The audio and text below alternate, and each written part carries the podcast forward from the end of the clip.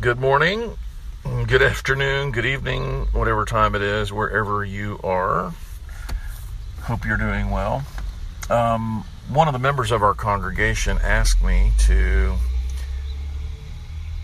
summarize uh, in an applicable way um, the doctrines of Reformed theology. And although that'd be pretty difficult because there's a lot of them, I'm going to hit the highlights um, based on an acrostic that is used, the acrostic of TULIP, T U L I P.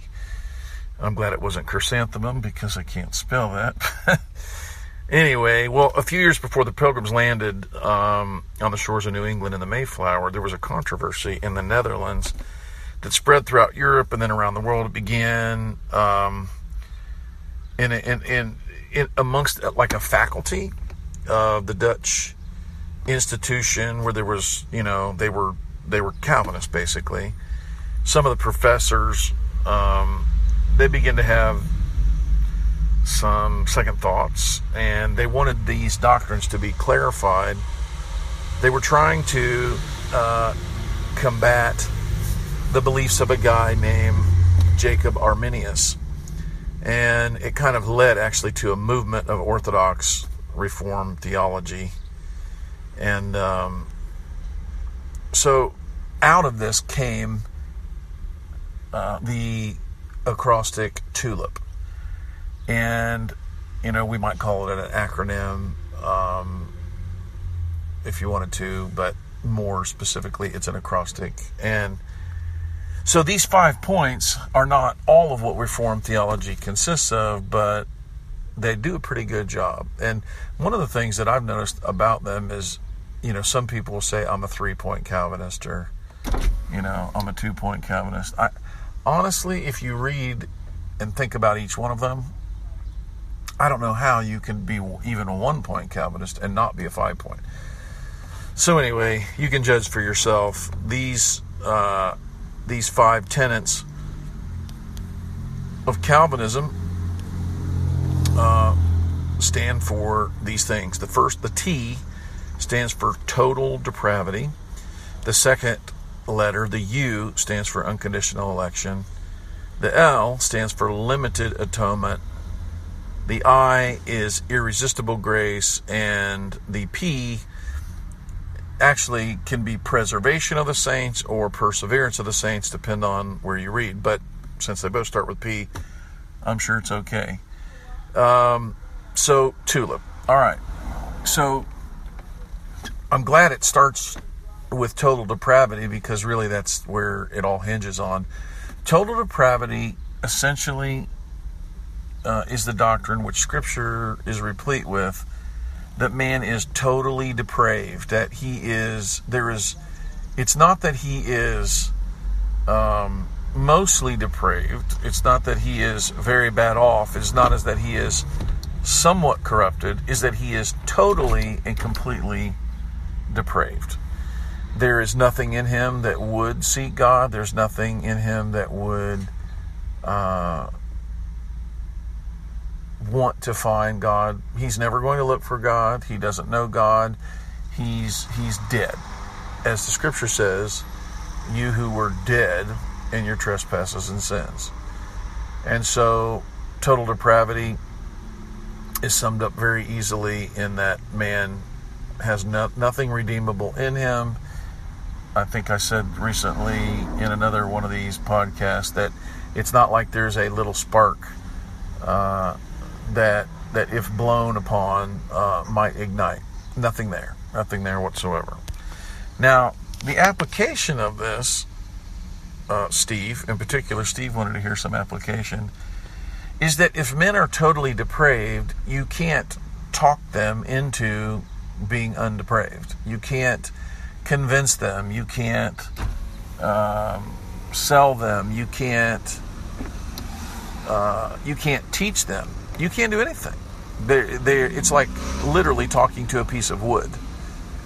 So, man without God's intervention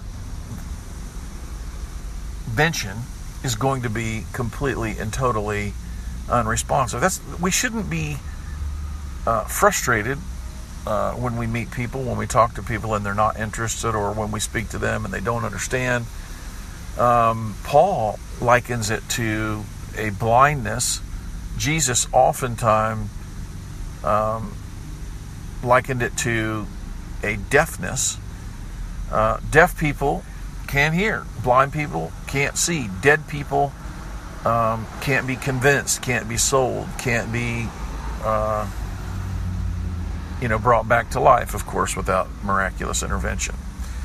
Uh, so, anyway, that's what total depravity is all about. So, it, it takes off of us the onus of trying to wake people up and convince people. And it also helps us to not necessarily feel bad uh, when we talk to people and they don't they don't like what we have to say, they're not interested in what we have to say, and and, and so forth. Now the you in this is uh, unconditional election. So, all right, there's no condition that exists. There's no reason for. There's no nothing that God noticed or saw. There was no beauty in us that God looked at us and saw us, and there was no redeeming quality about us that made God choose us. That God chose us knowing we were completely and totally depraved, that we were completely dead, that we were helpless, that we were blind, that we were deaf. We were so blind we couldn't see Him, we were so deaf we couldn't hear Him, we were so dead that, of course, there was no life in us. So the unconditional election is saying that for by grace are we saved, and that is not of ourselves. It is the gift of God. Nothing that we did, nothing that we said, nothing that we understood. Um, so, what it does is it takes away from us, practically speaking, any credit for our own salvation.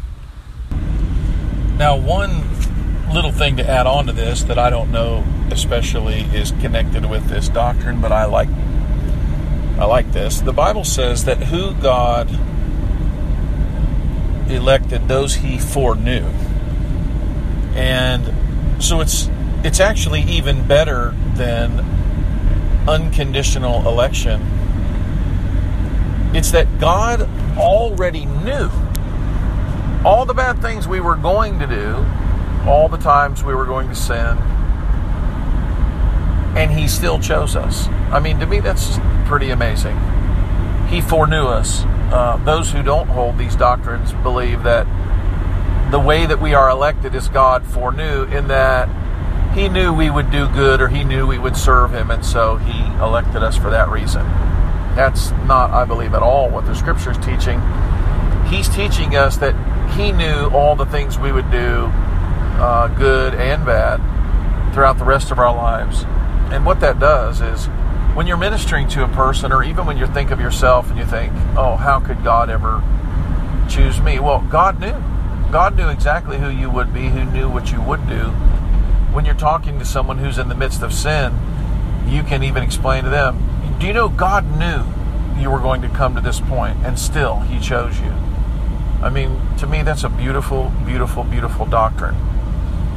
Now, the third one is what I would call a technical and theological doctrine that I don't know how practical it is to try to explain to most people, but the truth of it is very particular, and that is limited atonement. Now, limited atonement is, you know, whenever you talk about God and you say anything about Him and you say the word limited, you almost feel like you're saying something wrong. Uh, there's actually a better word, I think, uh, is that it's particular atonement. But since that doesn't start with an L, we will obviously change it. Um, but particular atonement. Limited atonement basically means this that when Jesus died on the cross, he died and atoned for the sins of a particular people or for particular sins, but not for all of them. Now, even saying that, I know that some people would go, but, but, but, but, now that can't be, that can't be. Jesus died for all the sins of all the world. Well, think about it. if Jesus atoned for all the sins of all the people and all the world on the cross, then why would anybody go to hell?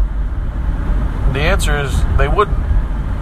Then we would be what's called universalist. We would believe that all people everywhere are saved and are saved by the blood of Christ. The Bible does not teach this. The Bible teaches this that there are those who will spend eternity in hell. And so particular atonement is the doctrine that Jesus saved people in particular. Now, not only does it teach us this, um, but it counteracts something that when I heard explained for the first time, it just kind of boggled my mind. And so maybe I'll pass it on with you. And maybe, you know, when you're sharing this with some of your friends who are believers, who love God, who love God's Word, who just may not understand this right, um, then maybe this will help them. The doctrine of particular atonement also teaches that when Christ died, he did not die for the potential that maybe somebody might one day come to God, but he died for his friends. He died for those people whom he had, for those people that he foreknew, and the people that he had elected. And so the part that boggled my mind that kind of had me spinning when somebody said it to me for the first time was if you don't believe in the doctrine of limited atonement or the doctrine of particular atonement, then what you're saying is that Jesus could have died on the cross, risen from the dead, and there could have been no church, and there could have been no one who was ever redeemed, nobody ever covered by his blood. Because Christ's atonement was potential, it wasn't particular. Does that make any sense? It was just in the doctrine of those who hold to um, the beliefs of Arminianism. It was to them, Christ died, and because of that, anyone in the whole wide world could come to Him. All of their sins have already been paid for, so there's no limit to it at all. Every if every person would have come to God, if everyone would have confessed Him, then He had, you know, His blood had enough power. Now of course, his blood has enough power to cleanse everybody from their sins, but his blood doesn't do that.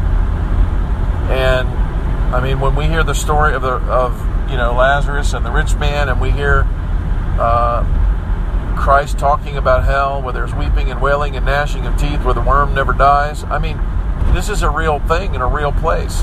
I hope nobody I know or nobody I've ever met ever goes there. I can't imagine anybody would wish that on anybody. But that's a whole nother discussion. So, the doctrine of uh, limited atonement. So, let's kind of recap. TULIP stands for T for total depravity. Man is totally 100% devoid of any life, of any capability, of any merit, of any good thing. Uh, unconditional election in that God chose us before the foundation of the world, not because of anything that we did or would do or could do, but because of His own goodness and His mercy. And L for limited atonement, which we're also calling particular atonement, just so we can understand it better, that God offered uh, salvation to His elect people. This salvation went forward in time, but it also went back in time. It was for his particular elect people, his elect people throughout the time of the Old Testament, and his elect people going forward even till now and into the future. God has a particular people in mind that he's saving. All right, so now we're moving on to I, which is irresistible grace. And this is a pretty simple thing. Basically, what it means is if God calls you, if He elects you, that His callings and His uh, His election is not something you have power over. God could not call a man and elect a man uh, to salvation, and somehow that man resist God. Um, the deal is, is we all resist God, and in fact, even after He saves us, we resist Him we sin against Him. uh, we live according to our own will and not His over and over and over again. Thank goodness, thank God that His blood avails for us not just what we did, uh, you know, before you know we were baptized and the blood washed us, or before we you know confessed and and and repented and our the blood washed us, or or you know, however people want to believe it. Whenever Christ applied his atoning blood for us, it not only covered the things that we did, it covered the things we will do. So this is an amazing thing. So this irre- the notion here, the doctrine of irresistible grace, is that God's will uh, cannot be effectively resisted. It doesn't mean that you can't do wrong after He calls you or saves you or when you become His elect. It means that you cannot ultimately resist it that you will be saved. I mean, for me, that gives me a great deal of hope. Uh, I have had times in my life when I've done sinful things and wondered if God could forgive me and love me, and you know, to, to know that He can. Now, there are people who would, you know, try to take advantage of the grace of God, or you know, Paul anticipated this problem. He said, and where you know sin abounded, grace abounded more and then he asked the question, Shall we continue in sin that grace may abound? And he said, God forbid. How shall we that are dead to sin uh, live any longer therein? And so here we have irresistible grace is not an invitation for us to resist it or try to be God.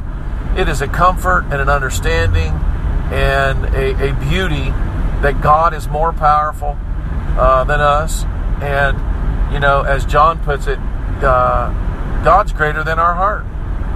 If our heart can't even conceive it or believe it or understand it, God's greater than our heart. And He loves us and He calls us. And even though we may seem to resist Him, you may have a, a child in, uh, in your family and you're worried about them. If God has called them, there may be times that they go through difficulties, but pray that they're God's elect. And if they are, they will not be able to resist God. We can rest in this and, well, really, the whole doctrine of TULIP is a doctrine that should give us a great deal of rest. Not a great deal of rest from doing anything, but a rest, rest from worry and of feeling like everything depends on us, of literally carrying the weight of the world. Christ carries the weight of the world. We don't. We can't save our relatives. We can't save our children. God does that, and He can save them. You know, when we say you we can't save our children, that shouldn't be a desperate thing. It should be a beautiful thing. We can't save them, but God can, and He does, and He elects the, the, our our our children, and the normative way that God's word shows that He does it, that He makes promises to His people and to their children and their children's children. We should come to believe and expect to see God's grace and mercy uh, abounding toward our children and uh, and we should be thankful for it, even when we see them defying us and defying God. Pray that the all-powerful God is more powerful than their stubborn will, and uh, watch what God will do in their lives. Now, the last of the doctrines um, is known as the perseverance of the saints or the preservation of the saints. And that really dovetails right into irresistible grace. In fact, they all go right into each other. They're very hard to separate in my mind. So, what that means, as I was really describing irresistible grace, I was describing uh, in turn the perseverance of the saints, is that God will keep us. You know, um, when I was an Arminian, I didn't, well, I didn't know I was Arminian. When I believed the doctrines that are that I now understand are Arminianism. Um, I called what those doctrines did to me. I called it the dark magic of Arminianism when I figured out what they were called. You know, because what they did is they played on me day and night mentally, and they they made me believe that the everyone that was out there that was lost, that was anywhere near I, where I was, that I was responsible to go to them, to talk to them, to convince them, to sell them, to save them, and to keep them saved. And I, you know, of course, I didn't mean that I had the ability to, but I meant, you know, that I could keep them in right standing with God by I don't know, convincing them or putting them under guilt or or uh, provoking them to good works or whatever it was. But on top of all of that, you know, there was my family, and then on top of all that, there was me. And and so the way that I described it then, as I began to, the God took these these scales off of my eyes and really gave me rest. I mean, I remember crying for days over this. I remember that I felt like a man in the circus or a man in one of these shows that has these long poles, these long skinny poles, and he has all these poles and they're like tall and they're way up above his head, and he gets plates going on these poles. He spins the plates, spins the plates, spins the plates, and as long as the plates are spinning, they stay on the poles. But if they stop, they fall off, and if he doesn't catch them, they break. And he was getting more and more poles going and more and more plates spinning, and and I kind of felt like that was me.